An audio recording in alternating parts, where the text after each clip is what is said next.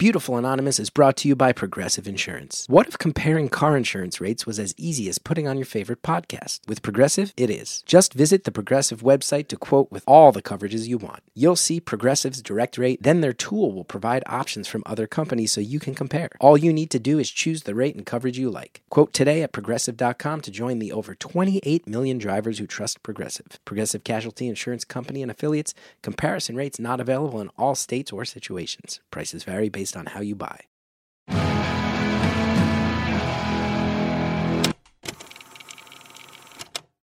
Oh, hello. Hi, Edinburgh.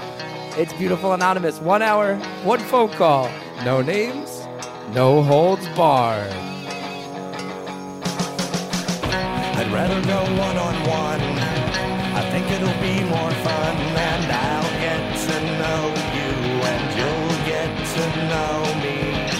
Hi, everybody. Chris Gethard here. Welcome to another episode of Beautiful Anonymous. This is, of course, a show where we do a phone call. And it sounds pretty simple, but it gets a lot more complicated than that. I think a lot of people who have been listening for a long time would say that those things are true. What happens here is we cut deep into the human condition. People tell their stories. Sometimes those stories are light and funny. Sometimes they're they're dark and unexpected. Sometimes they're completely baffling and crazy, but they're they always interest me and I hope they continue to interest you because man, people are interesting. And that's a statement that I stand by. I wanted to let everybody know I got some live shows coming up December uh, the 2nd and 3rd. I will be in North Carolina. I'll be in Asheville. I'll be in Durham in the mm-hmm. opposite order. I said it wrong. December 2nd in Durham, December 3rd in Asheville. Early shows on those will be tapings of Beautiful Anonymous. The late shows will be stand up comedy. And I really hope you come out.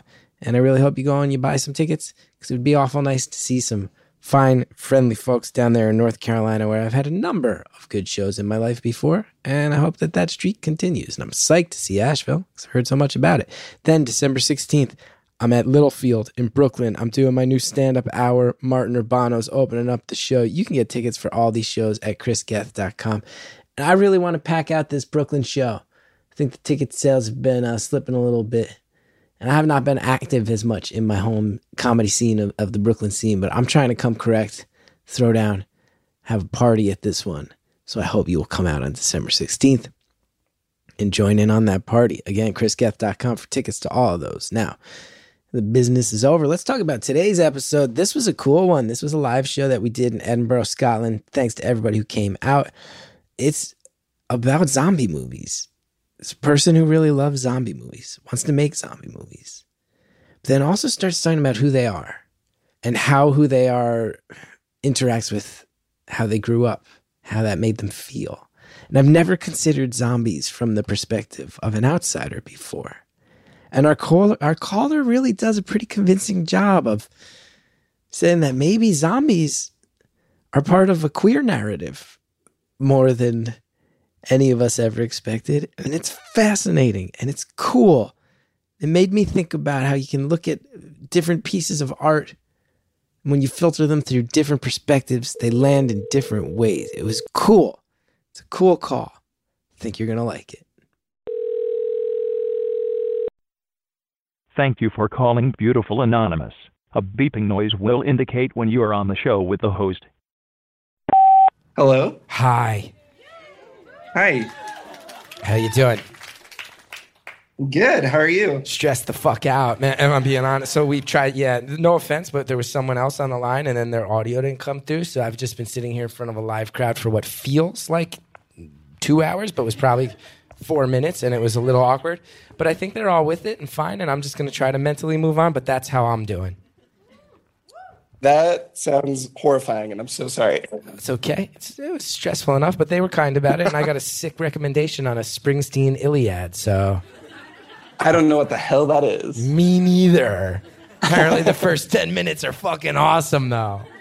I don't believe that. The last ten minutes, it's all it's all about the last ten minutes. I think Because that you got to leave them wanting something, you know. I, I think that may have been the gentleman's point. Yeah. yeah. Now, more importantly than me, how are you doing? I'm doing pretty good. How are you? Good. I mean, I just told you. Oh yeah, right. I forgot about that. Yeah, yeah, things are good. Overall, things are good. I'm here. I'm in Scotland. I'm at an arts festival. We're all living life. It's a weird thing, but it's a good thing. Yeah. Yeah. Have you been there before? Is this the first time? 2016, I did it, and uh, liked it then, like it now. And my son and wife are coming to join me tomorrow, so that's going to make it really fun. That'll make it really nice. Yeah. So, what's your deal? Um, so I love zombies. um, since I was a kid, I like was super into zombie movies, and I spent way too much time trying to make it my whole personality. So Zombies are whole your whole personality. Yeah, exactly. Zombies Just- are I became a zombie for zombies. What are you talking about? How does this go? Like, do you do those zombie walks? Uh, so I have done that before, but I just like I mostly have like studied a lot into zombie cinema, Okay. and I've just written papers in college about zombies. Yeah. Uh, I'm just that weird kid that like just got super way too into horror movies. Okay. What's your relationship with zombies now? Um, it's uh, a sad one because they stopped making good zombie movies. Okay. So you don't work in the field of zombies at this point. You haven't translated it into a profession. You're not making zombie movies or writing them or. Uh, I actually have. I've written some like so in college. I had an idea to write an anthology zombie series, which I made one short film that was based on that anthology, and I wrote a bunch more that uh, because I'm poor did not get made. But you know, they're there. They exist, which is cool. But you do. So you. Is it fair to say? I don't want to put words in your mouth. You've got scripts and you feel like you could be the one to bring back zombie movies? Uh, yeah, man, I'll do it. I'll do it right now. No need to be modest. It's anonymous. Say it out loud. Make it come true. I love that. Just So manifest. What uh what makes a good zombie movie? Because I'll tell you, I- Um, I, have a lifelong fear of scary movies. So I have watched some zombie movies, um, but scary movies genuinely get me to the point where it's unenjoyable at times. So I'm not encyclopedic. It's one of my big Yeah. gaps in like nerd culture. I know zombie. That's one of the big, one of the big things. What what what makes a zombie movie good? Uh, I think there are a few things. I think the coolest thing about zombie movies is how they've evolved. So, like, the first real zombie movie, right, is like Night of the Living Dead, George Romero. Have you seen that one? No, You have to watch it. come on. Everyone in the room has to watch it. It's not that many people here. They still have to, then even more so, they have Round of applause. It. Who has seen the original Night of the Living Dead? Let's say about half the people. Hell yeah. Okay. Yeah, I'm scared of that. That one's your that one's your old school slow moving zombie, right? Yeah, yeah, exactly. Yeah. It's it's it's the beginning. So like the it's like the first time our modern zombie has like appeared in a movie before. Before that, it was like revenants or like other cultural things that weren't really necessarily what we would see as a zombie. Okay. Um, and I think the to go back to your question, what makes a good zombie movie? I think it's like the cultural, I guess, reflection of things. It's like when that movie was made, everyone was worried about like, you know, the uh, Soviets and like uh, assimilation and things like that. So there's this slow moving, mindless thing that's just has one thing on its mind, and that's like destruction Sure. and then we move later into like a more modern one, which is like World War Z, which is like this intensely fast, horrific zombies. It's like this immovable thing that's coming at you. I think I of, like, did see that. Is that the one where there's like thousands of zombies crawling over a wall together? Yeah, yeah, yeah. Yeah, I saw that one. I saw that one. Yeah. Not the best one. You gotta you gotta pull it back a little bit. Go back to those original ones. Talk to me. Okay, so Night of the Living Dead is the first one. Yeah. World War Z is kind of this evolution where you say maybe it has it passed its tipping point. What Yeah. are the highlights of the genre? If you if you had to tell everybody listening right now and those of us in the room, like, okay, there's three or four that you gotta see. Night of the Living Dead is one of them because it's first. What are the other ones that So- bring the form to its peak? Yeah, I think. Well, the cool thing you called it a genre, but it's it's interesting because I feel like at this point it's like the MCU or like a superhero genre where there's like genres within the genre. You know. Okay. so so like nowadays you have like thrillers that are zombie movies you have comedies you have uh, romantic comedies that are all zombie movies technically, Uh-huh. and I think those. So I think the coolest thing would be first of all, you got to start with the beginning. You got to start with George Romero, Okay. Night of the Living Dead, Got that. um, and then you can jump over to something like Zombieland that's a comedy, and that has a, di- a completely different take. Yeah, Woody Harrelson's Yeah, I saw that one. That one's good. Yeah, you like good, that right? one? Okay.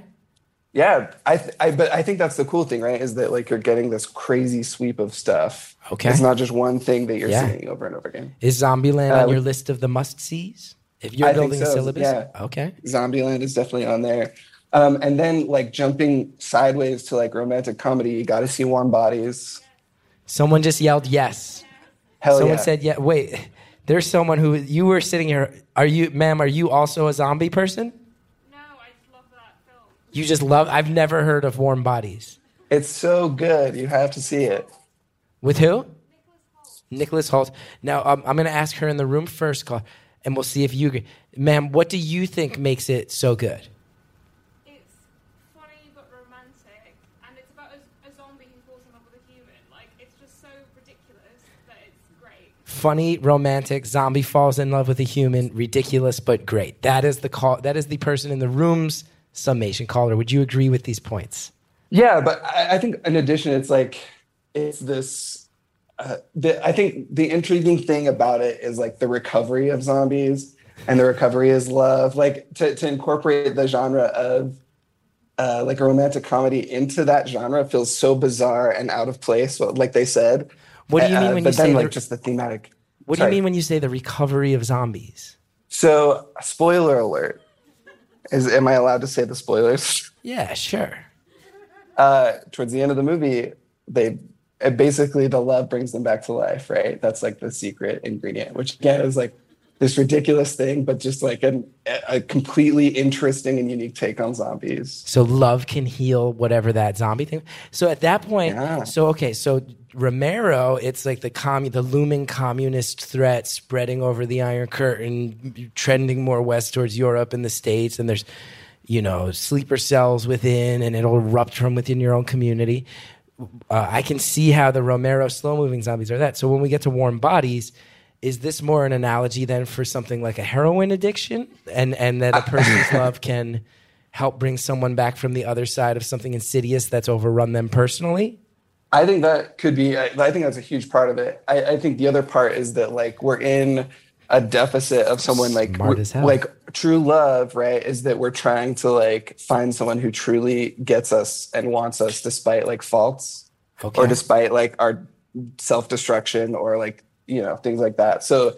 Uh, in in a modern zombie movie like Warm Bodies, uh, a big thing about it is like that overcoming and that finding that person who's willing to see through those bad things and make you a better person despite all By that. bad things, you mean see past the fact that you are a living undead zombie.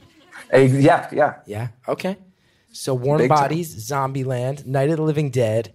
Um, another, the other one is a series. Actually, it's called In the Flesh. It's a BBC series, so maybe people over there have seen it. I don't know, but It got a couple woos. It got a couple Yeah? woos. Okay. Oh, and you're um, not just you're not just going for the cheap heat because you know I'm in Scotland, right? no, I fucking love In the Flesh. Why?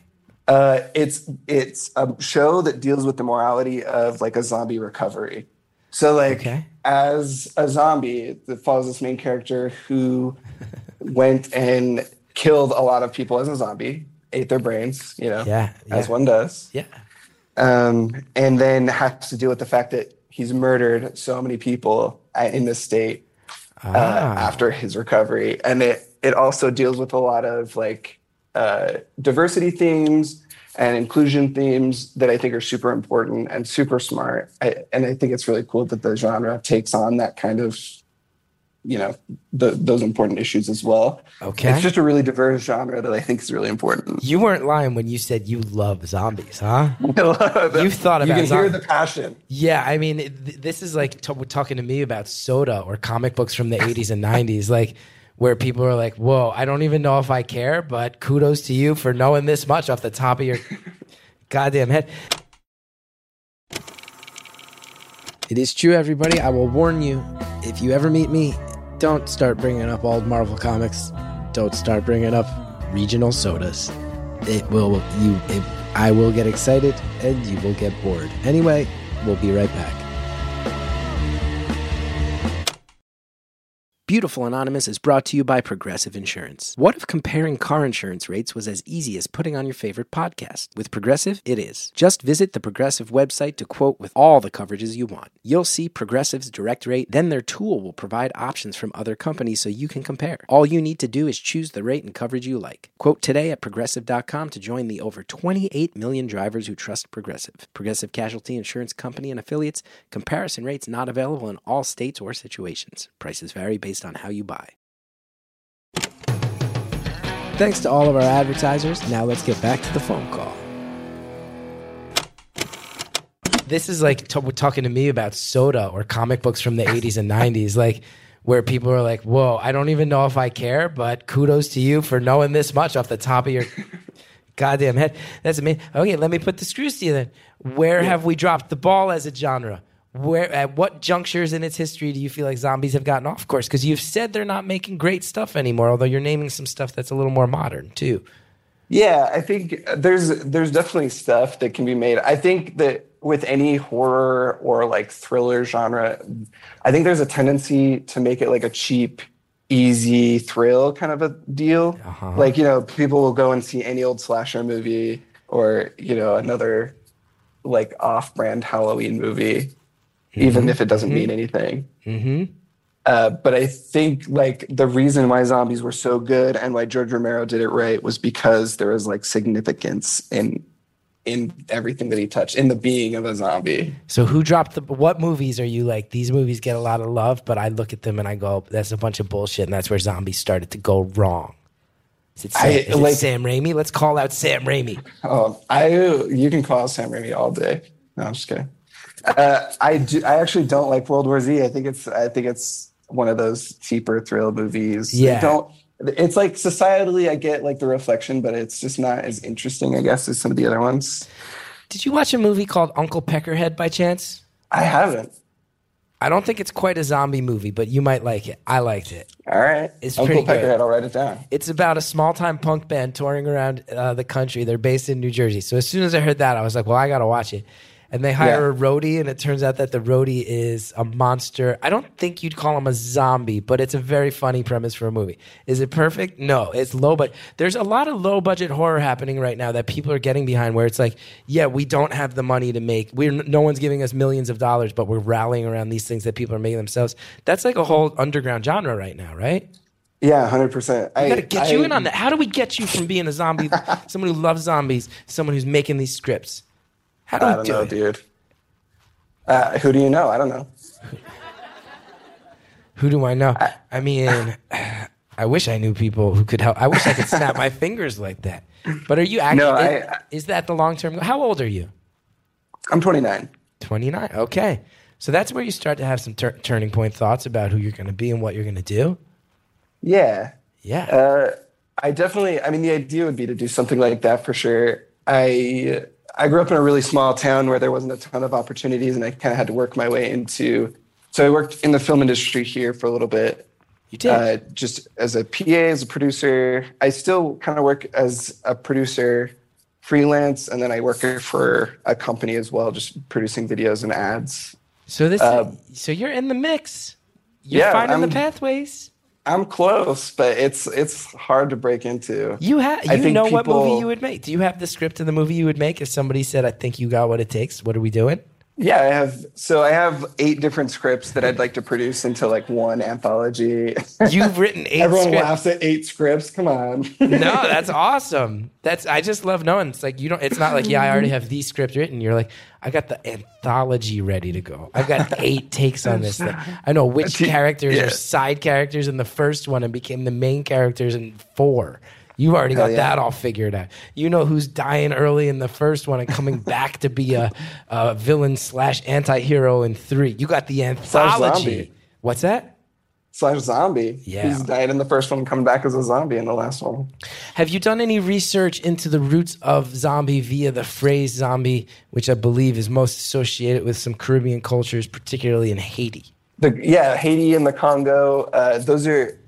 Uh, I, I think uh, those originally significant signified something closer to like a revenant or Talk to me. You've used this phrase a second time. A revenant. You said precursor to zombies as we know them in movies was revenants. And that is Mm-hmm. like uh, people who maybe view a zombie as part of a religion or a folk culture would say that. So what is that? What is the difference between the movie zombie we know of like I eat brains and my face is decaying and I'm kind of walking Yeah. around my arms pointing out going uh versus what would happen if you used the phrase zombie in a place like the Congo or Haiti? What are the differences there? I've read a couple I- articles about it. That stuff's fucked up. That's really scary. They think, uh, it- right? Isn't it? sorry go ahead No, you go. You go. You know more than I do. Well, I don't know about that, but I I think so. What I from what I understand, it's more of just a reanimated corpse. Uh, oftentimes, a loved one that like visits someone or things like that. I I don't know the exact like religious connotation to them, uh, but something like that. And then later, George Romero was would read about these these reanimated corpses visiting people. Uh, kind of haunting them, except it's scarier because they're like physical presences instead of just a ghost. Right. Um, Like you and think then, your aunt's been dead for seven years, and then she's knocking on the door and acting all fucking weird. Yeah, exactly. But then I've also read that they think there may have been people who were like drugged and kidnapped and enslaved, and the drugs fried their brains, and that's why where the myth started. I've read that Yeah, too, but I don't yeah, know if that's, that might that. just be me talking out of my ass in a way that's unfair and problematic in all sorts of ways. I don't know. Who knows? I definitely don't have a source for that, but I have I have definitely heard things like that. I don't know the the sources, I guess. But it is pretty interesting. That's But yeah, and then George Romero took those and decided to give them like particular qualities of eating brains and yeah. and then we we are where we are today, I guess. Now I'm going to say two words that I think are very divisive amongst people like you who really care about zombies. Oh boy. You know what I'm going to say? I don't know. I have Oh, no it's three words actually. I'll use the full phrase. The Walking Dead. Okay. We can talk about that. You got opinions, right? I do have opinions. I listened. It was a good show for uh, maybe a season or two. Um, the crowd is I chuckling because they all agree, but we don't usually say shit like this out loud. I'll say it out loud. I, and it's something. It sucks because you put so much time into it, and I feel like people that are invested into zombies are pretty invested into zombies. Yeah, yeah. Uh, but then it just kind of fell off. You know what though? Fear the Walking Dead was not bad. Well, here's the thing, because I watched the first few seasons of Walking Dead. When we get to a season where they're hanging out at a farm where everything's safe, and they meet other people who have created a safe farm, and the zombies never show up and like raid the farm and attack, and they got to fight. At a certain point, I'm watching a show about farmers.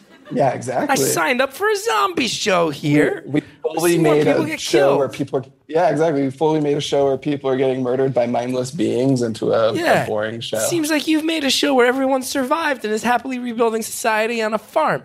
Great. Happy for them, but that means your show ended last season.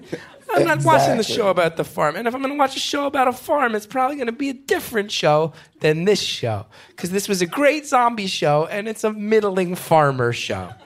I'll Yeah. say it. But Say I- it. But Say then it I, then I then I hear that they did right the ship. And like I said, I hear that. I, I, I also hear that Fear the Walking Dead was great. That's good. yeah, it's it's interesting. I feel like um, I think there is an element of people that you can take in shows like that or in Yeah. movies like zombie movies. A, a people element of where's the ethics of like uh, keeping you know resources and things to ourselves and stuff like that. And I I. But I, man, you're right. In the The Walking Dead just did it in the most boring possible way. It was a bummer, Uh, but I hear it bounced back, and I didn't come back but- with it. It's tough. Yeah. I I, didn't. I, I think they just lost so many people by then. It was just like, nah. One of the most humiliating experiences of my life in, uh, in, involved me having an encounter with Robert Kirkman, who wrote the Walking Dead comic books. I've truly humiliated myself in front of that man. Would you like to hear the story? I would love to hear the story. So I read some of the Walking Dead comic books, and they were really good. I liked them. Uh, and then I found out that he was writing this series called Invincible. And a friend of mine who knows my taste in comic books was like, "You would really love Invincible." So I started reading Invincible, and it's great. Can I give you a slight spoiler? Yeah, of course. So it's about this kid who has superpowers because his dad is effectively the Superman of his universe. And Yep. he, he then finds out very early on in the series, like his dad is uh, like flying all over the world and saving everybody. He's Superman, and then it comes to light that his dad was actually like a member of an evil alien race that was implanted here to use his powers to get all of Earth to trust him, and now they've activated him, and he's not a hero; he's a villain. He finds out his dad go. He grows up thinking his dad's Superman, and then all of a sudden he goes, "No, my dad is." Uh, the biggest supervillain, and then he has to find out figure out because he's the only one who has these powers because his dad passed him on he's like am i do i fight my dad? And it's great. And i became very addicted to it. Now here's the thing about me. I think i might be a little bit like you in that when i dive into something i dive in very deep. I also tend to have some mental health issues. I don't know if you do where i get a little manic and a little ocd and maybe a little overprotective in a way that's melodramatic so I hit one issue of Invincible, and I was so excited. Every time I would get a new one, they were so exciting. It was so exciting to get these new ones. And then one comes out, and it, it features this character who's like a Wolfman type thing. And that was another. Robert Kirkman was trying to start this other series that was a Wolfman, and you could tell it read like he didn't really care. Like it read more like an advertisement for like, "Hey guys, check out this Wolfman thing." So I sent him a thing that was a very passionate email, and I was deep into my 30s at this point. I was too old to be doing this. Where I was like, "Hey man, like I love Invincible and I'm standing by you, but like you're just trying to do like some corporate crossover bullshit right now, and like I'm not trying to get on board with the Wolfman. And if you want to cross over the Wolfman, that's fine, but you got to look at the title. It says Invincible across the top of the comic book. So remember, it's an Invincible story because this was a Wolfman story. It's not cool. You're making us wait. Your comics come out late, and like I, you know, you just got to respect your audience a little more than you did that, man. And I went off, and it was a crazy thing to do. And then I sent it, and then as soon as I sent it, I was like, I'm like 34 or 35. I just immediately wrote another email that was like, Hey, it's me. I just wrote that thing. Ignore that. I have depression issues, and I think there's other stuff going on in my life. And the bottom line is like this Wolfman Invincible thing. It should not be getting an emotional reaction like this from me, and that's my fault. Ignore it. I, you know, I'm gonna go deal with the other things in my life, and I'm gonna talk to my shrink. I'm gonna tell her I did this. My shrink is gonna have opinions, but I sometimes do this where I'll displace some stuff that I'm feeling, and I'll put it towards something like this that's inconsequential, but it's not really your fault. So feel free to just ignore that other email. And I signed both, and then I sent that one, and I was like, oh, arguably second one was crazier. Not good. Yeah.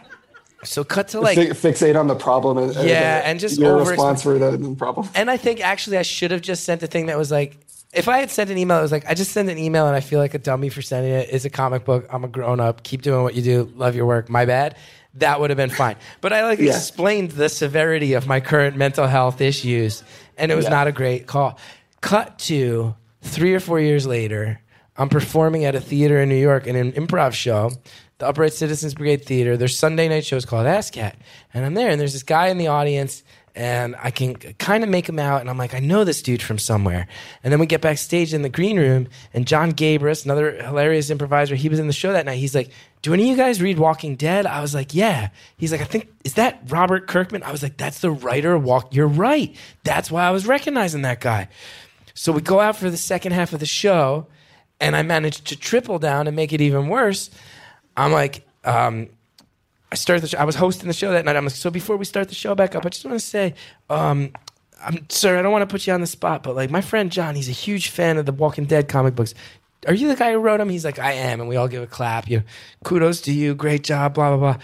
And then I go, funny story. I actually, you know, you write Invincible too, and I love that one. I was like, I actually a few years ago, I fucking popped off and I wrote you this insane email, and then I wrote another email apologizing for it. That was even more. And he interrupts me. He's like, that was you. And I was like, no, tell me you don't remember that. He's like, yeah, you were mad about the Wolfman? I was like, oh no. He's like, yeah, everybody got mad about the Wolfman, but yeah, I never. He's like, we got a lot of mail about that, but I remember, like, you sent this rambly explanation of why I should ignore the first one, and I was like, well, now I'll never fucking forget the first one. And then he kind of, he kind of, yeah, he kind of went off, and he deserved to.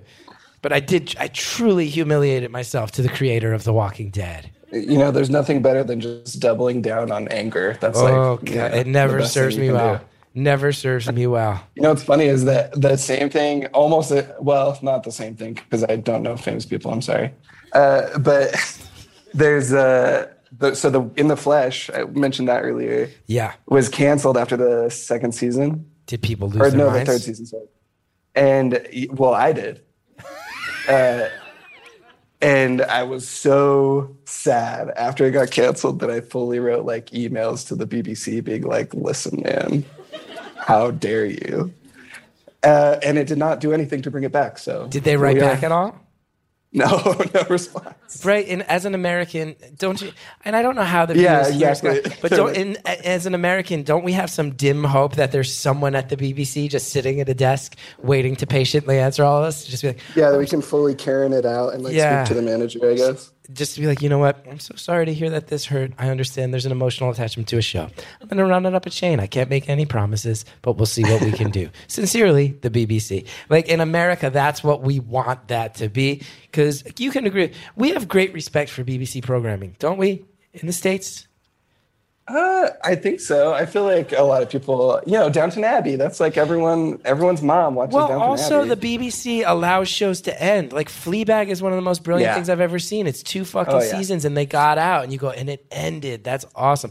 There's a very funny thing where um, I think a lot of American comedians really think the British Office was better, and then consistently I will talk to British people who are like. It, constantly, someone just said the U.S. one's. better. People are like Michael fucking Scott, but I can't tell if that's just because they like the humor or maybe if people are real tired of Ricky Gervais over here. I can't tell. Can't tell which one it is. Whoa. Both. People are saying both. words. Uh, hey, man, listen, if there's one thing about Chris Gethard, it's that I'm a fucking truth teller. No, I'm Ooh. not. I'm not one of those truth teller comedians. I just roll with the punches. Just roll with the punches. So, what are you doing? What do you? What's your life like when you're not obsessing over zombies?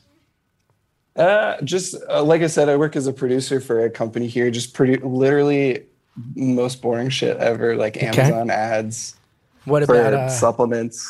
yeah. So, like, in the field, creative, making things, film things, telling little stories, but corporate, like they are buying your services, you are doing the job type stuff. What about your personal life? What about the non-work life? The non-work life. Yeah. uh, I, you know, just living, yeah, like all of us, just getting over religious trauma and trying to be gay in a state that doesn't want me to be. Hello. Got 32 minutes left. what religion did you grow up in?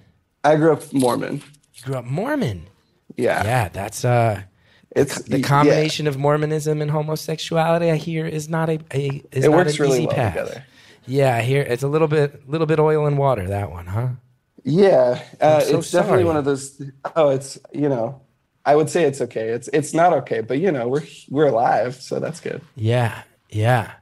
Um Uh, but I think, yeah, I think it's something that drove me. You know, I I think is typical for religion in general is that when you don't fit into that religion, you tend to hyperfixate on things, and I hyperfixated on being creative, and I think that you can't really justify things, but you can say, "Hey, I like where I'm at now," and I think that it was okay. I think that I'm happy, and I got what I needed out of it, despite that's good. the hardships. That's good.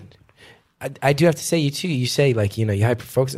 Do you think you know you're someone who for the first half hour we talked about how you have what you quickly proved to be like an encyclopedic knowledge and devotion to fantasy worlds.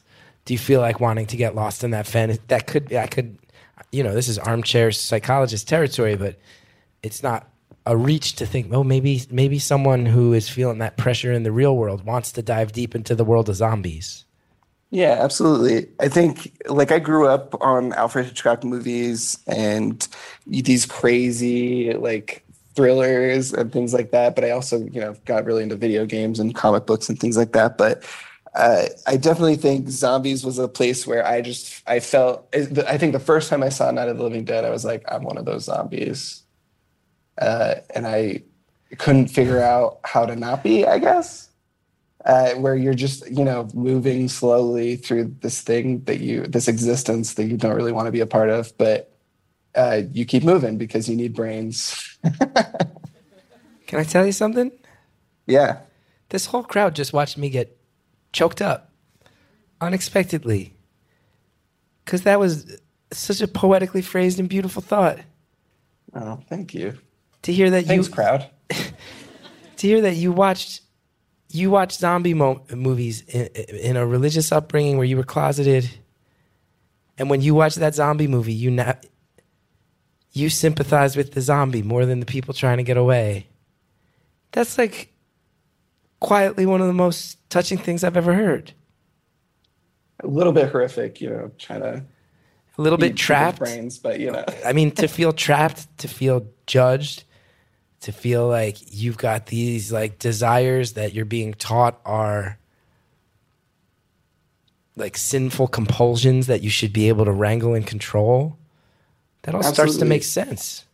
yeah, I think you start to kind of see how I guess the world keeps seeing you as as this thing that is incapable of entering, I guess, the presence of a deity. And you start to kind of feel the same way about, oh, the zombies are like forbidden to be part of society. And and I don't have you ever read the book I Am Legend? Not the movie. Have you read the book? No. Uh, so the original book actually is about vampires. I don't know if you've heard that. Not about zombies. No, I wasn't Uh, aware. And it's a really incredible experience to read that book uh, because Robert Langdon, uh, as the you know, in the movie he's portrayed as kind of a Christ-like figure where he saved the world. You know, in the book it's really interesting because he spends his time killing the vampires during the day while they sleep. Um, and by the end, again, I'm so sorry, I'm spoiling everything. Uh, but by the end, he realizes that he had been destroying a civilization that was just budding. So he he finds out that he has been killing vampires that have been forming their own civilization that he could have been a part of. Obviously, he'd have to become a vampire, which he wasn't super into, as we know. Um, but he he came to find out that he was destroying part of a civilization, and he was the one that was ruining things. He became kind of this antichrist figure um, in the society of vampires. And, and I thought the book did an incredible job at capturing kind of that feeling of like outsidership in these vampires and being tormented because they were vampires. And then you come to find out that they were the ones that didn't deserve it, kind of a thing. This is taking some turns that no one saw coming. This is all starting to make so much sense that zombies are these puzzle pieces that have allowed you to help sort out some feelings of outsiderness, so to speak. Yeah, I think that's why I've, I've, I tend to be drawn towards the zombie, the you know the the zombie genres that are more tied to uh, acceptance and recovery, like Warm Bodies again to bring that one back in, or In the Flesh. Uh, they both have to deal with kind of the acceptance of the zombie and bringing them into a like a part of society instead of shooing them away or just killing them. Let's pause right there. This is getting cool, right? It's getting very interesting. Let's go ahead, take a break. We'll be right back.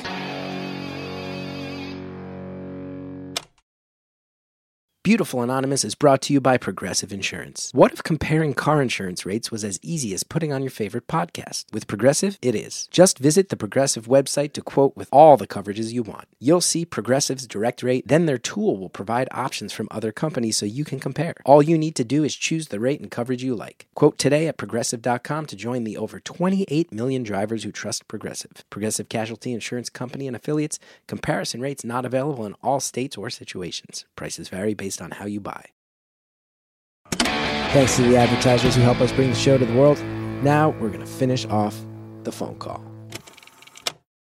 warm bodies again to bring that one back in or in the flesh uh, they both have to deal with kind of the acceptance of the zombie and bringing them into a like a part of society instead of shooing them away or just killing them Now I have to ask. Um,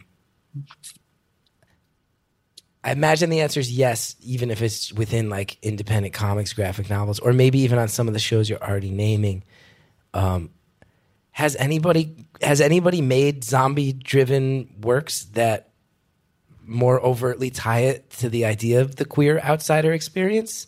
Someone has to have. I sound like an American studies professor right now. I sound like a college professor. There's got to be people. Have there been people out there, or are you sitting there going, "I see it, I see it. I- Someone give me this money because I see it." And you not, and you haven't said it overtly, but where those messages are inside it. well I, I assume that there's more, but in the flesh again. Um, I feel like I'm reiterating. Yeah, uh, this this work. A writer, by the way, is Dominic Mitchell, who's incredible and has done stuff for like uh, Westworld, and he's an incredible writer. Um, but he wrote Kieran, the main character, as a queer kid. Um, and then one of the zombies that comes back to life is Kieran's ex-boyfriend who uh, like joined the military a long time ago. And so there's like there's queer like a lot of queer elements in there about now that they're back together. Like there's they're dealing with that same homophobia that exists in their small town, uh, and I think that that correlation between that and the overall zombie story is like really stark and really beautifully done, in my opinion. Now, here's a question that might be troublesome and is probably problematic in a number of ways. Apologies ahead of time as I sort out the thought. I'm doing my Yeah. best. So, you were raised in Mormonism. Yep. Um, I myself have grown. I was raised Catholic and grew away from religion. I've talked about that on the show. I think there are. I have met many kind Mormon people in my life. I also think there are some very, very deeply concerning practices. You hear about, uh, you know, conversion therapy. Um, you hear about like the high presence of of things like that that I think are viewed as cruelty uh, inflicted upon queer people and particularly queer teenagers where you go this is very dark and should be outlawed and prosecuted my opinions so i'm not trying to offend I- i'm not going to paint the entire mormon faith with that brush i'm saying within it exists a lot of that reputation um, i also know like for example i believe South Park, right, has you know the Book of Mormon, which Yeah. kind of you know aims to dissect a lot of the religion in this humorous way, and they I think they really used comedy to take it apart, and you start to see that there are some aspects of the religion which to an outsider almost read a little bit like science fiction in some sense. Now, again, I'm not scholarly, I haven't read up on it, but this idea, I believe that you will get your own planet if you get into heaven and things like that is very interesting to me that you were someone who felt like an outsider in that faith, but where your interests landed is not too far in that sense. Now, is that a reach on my end, or is that someone you something you've thought about? I don't know that I've in particular thought about that, um, like my interests in that way being driven, uh, like towards a more fantasy aspect. It, it could be. It could be something where I'm more you don't have susceptible to- to, like. You don't, we don't No, have to force it. It's I just. I, I just that's just something that I haven't quite really thought about of like how susceptible I am to maybe a more fantasy region. I because for me, it was always more about escapism than it was about yeah, um, about like application. I guess. sure. Um, so I I don't know if for me that is entirely true, but I think maybe maybe the susceptibility of it could be there. It definitely is a place where you have to do a lot of mental gymnastics to get around, especially like as a queer individual, to get around the fact that like a huge portion of who you are or your personality has to be stripped from you if you want to be accepted, if that makes sense. Yeah, that's not okay. You mentioned trauma. I have to ask: um, Do you have what? Do you have any relationship with with the faith these days, or have you stepped totally away? Um, I think I'm I'm definitely into a more agnostic approach where I, you know, it's actually really funny. So I, I went to BYU, um, Brigham Young University. Brigham Young University, uh, studied film there, and then in that actually environment, there's a class. So you have to take in order to get your degree at BYU. For those who don't know, you have to take religious classes. Um, those classes include uh, classes specifically dedicated to the Book of Mormon, which is a Mormon uh, or LDS religious text. Um, and there's classes about the Bible, and there was one class in particular about uh, it's world religions was the class where you would study everything from like Hinduism to uh, obviously stuff in Mormonism and early Christianity, uh, Judaism, uh, Sikh, like a bunch of. Or sorry, I think I mispronounced that. I'm so sorry. Um, but just a bunch of different religion, religions, and there's where I kind of like started piecing things into like, oh, this is all kind of stems from similar places. And so I think starting there, I kind of started to take an agnostic approach of like maybe deity exists, and that's why all of these are, you know, have these elements of what they would call truth, which is great. Um, and that, or maybe, you know, they all just came from the same thing. And either way, that's okay. It's cool. There's some good teachings there. And I, I think I am like, if there's a God, then sweet, we can chat about that later, I guess. uh, but if not, then I think I'm doing pretty good. And I have to, and if I'm prying and this is not what you want to talk about, totally fine. But just out of concern okay. for you, we started talking about zombies, didn't see any of this coming. I do know that oftentimes in families uh, where you grow up in your faith, I've talked to other callers on the show who they had to walk away from their faith, and that meant that there was now distance between them and their families. And then that can be you know, it can feel like an actual severing from your family. I'm wondering, I'm wondering where you landed and if you're okay. Yeah, I'm great. First of all, I'm doing great. Good. Uh, but I do still have a relationship with my family, which is great. They are super kind. Um, it's definitely. Uh, I don't. I don't know how much people do know about Mormonism, but it is a huge portion of your existence. Uh, you're dedicating a lot of time and energy towards the church uh, to be a full, you know, member. Um, and for some people that works really well and not trying to take away from people's you know what helps them but uh, i think because of that when you're not part of that religion your family does just there is just kind of a little bit of a separation uh, fortunately I, I i i know that people have it way worse like i still get to talk to my parents and i still love them very much and they love me very much which is great That's good. um, it's it's been interesting too because even my partner, my in-laws are uh, even more kind. Like we're we see them almost daily, just and they're wonderful people. So I and they are also practicing Mormons, and so like I'm not just I really want to emphasize I'm not trying to take away from anyone's experience. I, I think it helps a lot of people for sure, um, and ever a lot of people in my life are still Mormon. Uh, and I'm grateful to have some good ones that are very accepting of me in my life for sure. Never imagined that that would be coming down the pike when we were talking about World War Z. I'm a complicated person. Hell yeah, you are. I like it. Oh, that means a lot. But you know what else I like too? I'm thinking because I'm like zombie movies. In my mind, those are not complicated movies. It's like there's the dead people, and they try to chase the living people and eat the brains and turn them into more dead people. And then you come out, tell me all these things about zombie movies that you've really hard about, thought really hard about, and then you layer it on top of your life experience as an outsider who can view it differently and see the idea of people who you know create hysteria around looming threats in communities of people. And then I sit here and go, ah, maybe zombie movies are a lot more, maybe they got more layers to them than I ever imagined. Hell yeah, they do. You use by you by you sharing your background, both religious and um, via your sexuality. Uh, You now you've now convinced me that zombie movies have layers. Bring them back, Edinburgh. Bring them back.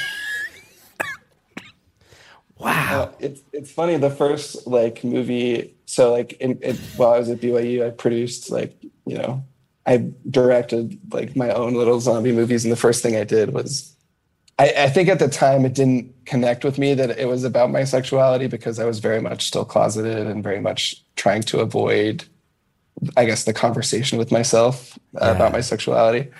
Uh, but it was about just these two people that were separated by uh, kind of a rift with zombies below them, and they couldn't get to each other. And I think later that was like a huge metaphor for how I couldn't connect with. I had tried to date a lot of girls, you know, and I just wasn't ever connecting. Uh, and that was like a huge rift inside. I, th- I think that was part of it. Like in a, in a hindsight reflection, I think that was a big part of it. Wow. So zombies can really represent just any way in which um, current day culture's well has been poisoned, so to speak, huh? Absolutely. Like Romero nailed it with communism, and you might be able to make the music, make the movie about about societal division, keeping people apart. And it sounds like other people have with the romantic comedies and, and the BBC show. Of, I think so. I think there's it's just such a wide. Damn. I mean, you talk about superhero movies nowadays, and there's like a pretty wide genre. You have everything from Yeah. you know a Taika Waititi superhero movie Uh-huh. to you know Black Panther, and hey, they're if you want to talk about superhero hunters. movies, that's where I can really shine. we can talk about anything you want. That's great. talk about anything you want. You're the caller. Oh, that's right. I forgot. Um, yeah. Now, Mar- listen, Marvel movies have become a genre unto themselves. Like you're saying, I'm starting to get nervous that we're pushing it past tipping point where people are going. It's going to be impossible to care about this much Marvel content, and it breaks my heart because I grew up when that I grew up obsessed with those characters when that company was going bankrupt, and now it would be sad if they went away. But also kudos to them because they did a hell of a job for a very long time. Yeah. I think that's that's kind of how I felt as like people drifted out of loving. There was a huge renaissance of zombie movies. Yeah, there ago. you know, when right? zombie when Zombieland was coming out and Yeah, Warm Bodies and those types of movies. Shaun of the Dead. How do you feel about Shaun of the Dead? It's a great. It's uh, incredible. Even if you hated that, you're not saying that in front of a UK crowd. You don't talk shit about Shaun of the Dead around these never- parts. Never talk about Sean Penn without uh, a lovely glowing review. Uh, no, I, I thought it was great. I love I love Shaun of the Dead. Yeah, Uh, but now nowadays it's kind of the same thing where everyone just kind of got sick of the genre. yeah. And Between Walking Dead making and them. World War Z and all. Yeah, you're right. You're right. It needs a break. It needs a breather. And then it needs to come back as a human story with a new take, directed by you, my ex Mormon Oh. friend. Wow, that is very kind of you. That's what I think. That's what I, I think. hope so. One day So, did you grow up in uh, Utah? I did. Went to BYU. Do you still Sure live in? did. I, don't want to. I don't want to. We can edit it out later if you want to follow up and tell us it's too much. But do you still live in Utah? I do. That's okay. Yeah, I still live here. No, I don't know that. Um, being that I am someone who I- feel like it's hard to catch momentum in the entertainment industry as a New Yorker because so much of it is Los Angeles focused. I feel like it's Los Angeles, um, New York, to a degree Chicago. Those are the huge cities where you can kind of launch an entertainment career. Los Angeles probably has the most opportunity. You don't hear so much out of Utah. If you really want to go for it, have you have you thought about the idea that you might need to leave? I have a lot. um, and it's hard again because of those familial ties because I don't want to like completely separate myself from my family. Sure. Um, so that's been kind of hard. Uh, it is interesting though, because Utah does have, like, I have a big circle of friends of like writers and filmmakers who do a lot of stuff uh, here. Like, I worked, I even worked a little bit on like Hereditary, and they Midsommar had a Utah unit that I worked a little bit on. So like, uh, there's like interesting things that come through here for sure, Uh huh. but it definitely is not as like, Yeah, prominent. it's not as easy. It's not impossible, but it's not as easy. Yeah. There aren't as many. There aren't as many uh, pathways set up. What do you think? Yeah. and, and I'm I'm only asking this as someone who's very excited to talk to you and to hear. Again, you did not see it when the first half hour was like, okay, I guess we'll just talk about zombies. In my head, I'm like, that's pretty good. And then for you to add all these personal layers, I go, oh, this is why I love doing this show. And so now I'm also sitting here really rooting hard for you as an individual who has lived a lot and dealt a lot and had to think hard about your own humanity, had to think about how you want to present humanity in your storytelling. There's a part of me right away that's just, I don't know anything about you. And look, the scripts for this anthology, they might be garbage, but I got a feeling they're not. I got a feeling you wrote a fucking anthology that people would flip out for. What do you think? Thanks, think? man. You're also coming up on 30. Yeah. You're living in Utah. You're working a job that's tangentially associated with what you want to do, but not quite there, and you're and you're very honest about that. So Yeah. I'm sure you think a lot about it. What would you say the odds are that these stories you've written that you want to bring out into the world, the ones that are sitting in your guts, what do you think the odds are genuinely that you make them someday? And I'm not trying to depress you with that question. I'm trying to get an honest sense of it. Because you're saying you got friends who are writers and filmmakers. There's people making it happen. What do you think the chances are that you actually get it done? Oof. Um, I don't know. I think for again, I just I feel like zombie movies in particular are so out of fashion now. Um, That's when it's time to strike. yeah, right. See, I sit there, I go, they're out of fashion now, and that means it's an open playing field where it's a known box office moneymaker that they let it they let it jump the shark, right? They they beat that dead horse until people didn't want it anymore. Now it's been a few years and you got the new take on it. That's my angle. Maybe I'm just being too positive there. No, I wish I was that positive. Uh, I don't know. I I personally don't fully see it happening. There's other stuff that I'm written that I've written that I, I think could be a thing uh, that I'd love to get out there, but it, zombie movies in particular, I don't, I don't know. Let me ask you this, because that question, that answer is very fascinating to me. If it's not me, I asked you, what are the odds that you're going to make it? And your answer was effectively, zombie movies are out of fashion now, right? Yeah. But that's not really an answer to the question. It's an answer about what everybody else is thinking. But you're somebody who spent a large portion of your life having to hide from, not even hide who you are, hide- from who you are. You said there were stretches where you were figuring it out, right? So you've already had to do that. You've already had to worry about other people. Other people, zombie movies are out of fashion. That doesn't really. Answer. So how much of it not getting made? Like if you really wanted to sink some time and money and effort into it, how much of it is not going to happen because you're worried about things like that? Those external factors that it, they're out of fashion. Would anybody actually want to see it? Well, I didn't want a personal attack. Uh, I I think you're right. I think I definitely there's a couple. I think if I really put energy into it, I think you're right.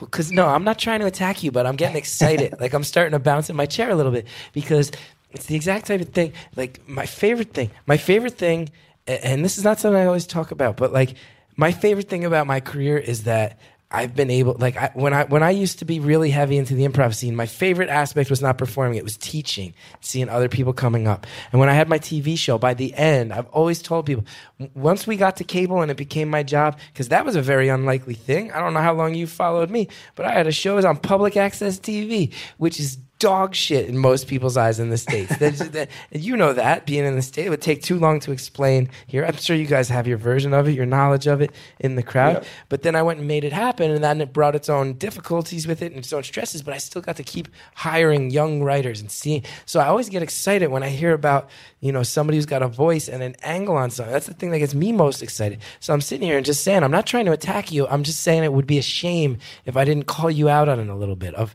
you know, when I effectively ask you, do you think you could get it done? And the answer is zombie movies are out of fashion. There's a part of me as an artist who has mentored younger artists along the way to turn around and go, it's not what I asked you. And I don't give a shit if it's in fashion or not. There's so many things that go out of fashion. And when people bring those things back, they are hailed as geniuses for doing so. And it sounds to me like you got some shit to get off your chest and you're to get it off your chest in a way that's not heavy handed and not forcing it down our throats. You're to get it off our chest in a way where it's a fucking dope ass zombie movie where if people think about it a little bit harder, you know, it sounds like a movie you can show up, buy some popcorn, scream at the screen, get scared, and then if you think about it, it'll also say, hey, let's take it easy on fucking outsiders. That's a movie that I want to see. So I'm not attacking you, but I do just want to say you're an- you're giving an answer to a question I didn't ask. What's out of fashion? I've never cared about that. You got some shit to say, and I hope you go and say it someday. Thanks, Chris. I appreciate that. I thought you were gonna be blown away by that. Well, uh, while you were saying that, I actually just produced it. So Well, I I said the didn't expect a personal attack either, but I guess you and me just like to cut each other off at the knees when things get too real, huh? no, that was. I do really appreciate that. I I think ev- every creative needs a kick in the pants for sure. And uh, Here's the other Yeah. thing zombie movies are out of fashion now.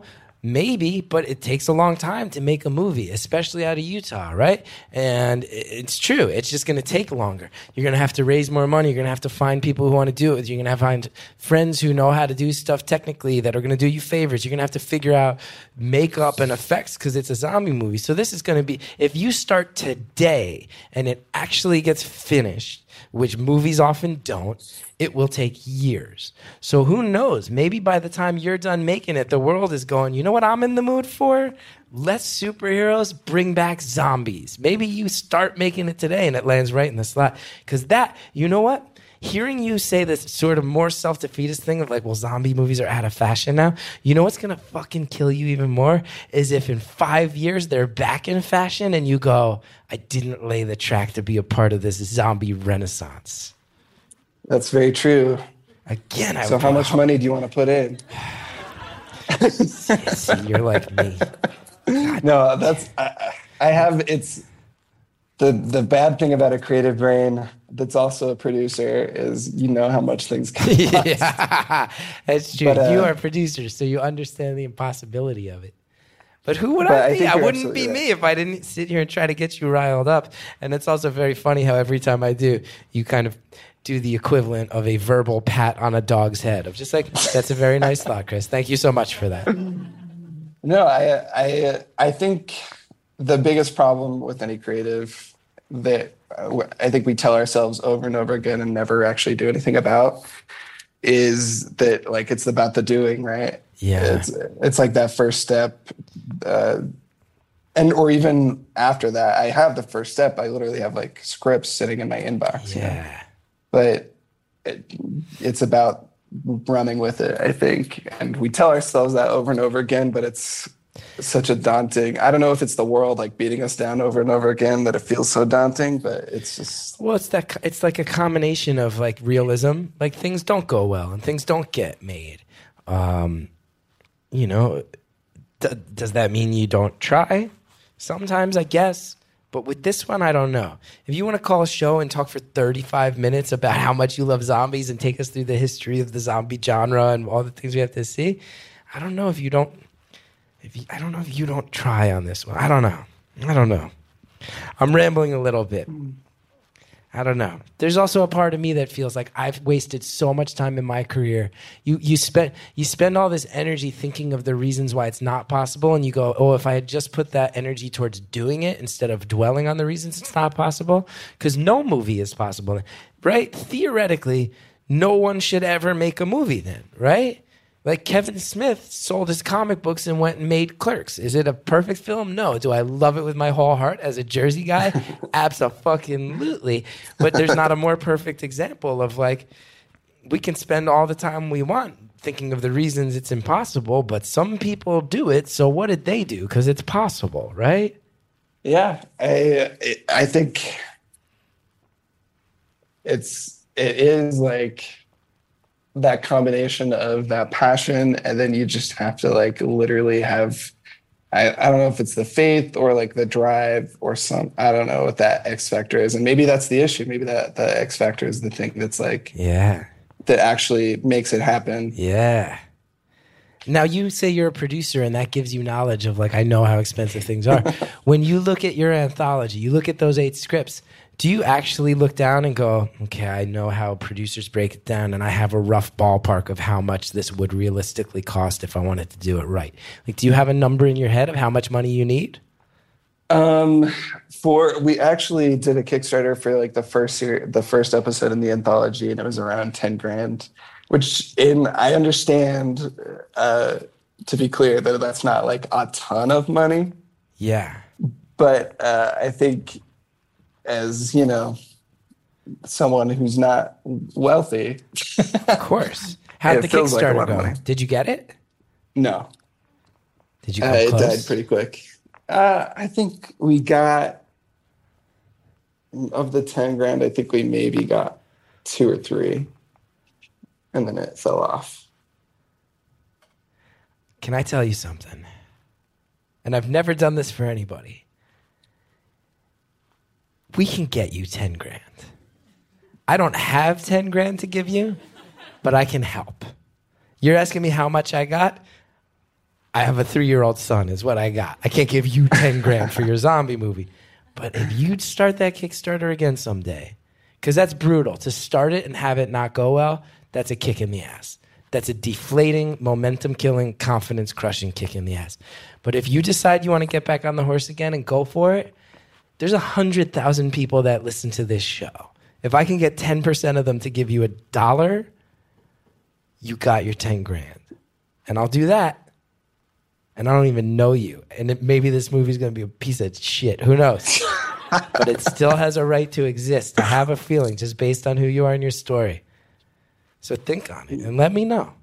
Jesus. All right. that is an, like I don't. I'm. You've made me speechless. I called you and I can't even. I don't know what to say. Listen, if there's one thing I'm good at, it's figuring out how to crowdfund queer zombie narratives. Put that on your resume. Or zombie, I don't even know. I haven't read it. At the very least, zombie narratives with queer undertones. Is that fair to say? yeah, for sure. There's definitely some gay in there. I was put on Earth to help facilitate the cause of gay zombies. Let's make it happen. Jesus. To get an ex Mormon to say Jesus twice, I feel like I've done good. Oh man. What do you guys think? We're out of time. You guys want to see this anthology someday? Scotland wants to see it. I think our listeners do too.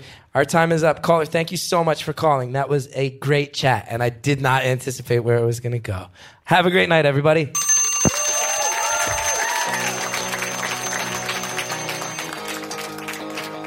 I have to thank the caller for calling, opening my eyes about zombies and what, what they might represent. It was a cool call. Thanks for calling. Thank you to everybody out there in Scotland who helped make this show happen. Thank you to Andrew, who was in the booth. Thank you to Andrea, who is back in Jersey helping facilitate. Thank you to Anita Flores for producing the show. Thank you to Jared O'Connell for engineering the show. Thank you to Shellshag for our theme music. And hey, if you want to know more about me, go to chrisgeth.com. A lot of info there, including ticket links to my live shows and wherever you're listening. There's a button that says subscribe, favorite, follow, something like that. When you hit that button, it helps the show so much, so please consider doing so. If you want merch, podswag.com. You want episodes ad-free, go to stitcher.com slash premium. Use the promo code STORIES. You'll get one month free. Stitcher Premium, you get our show without ads and so many other shows. Okay? Thanks for listening, everybody.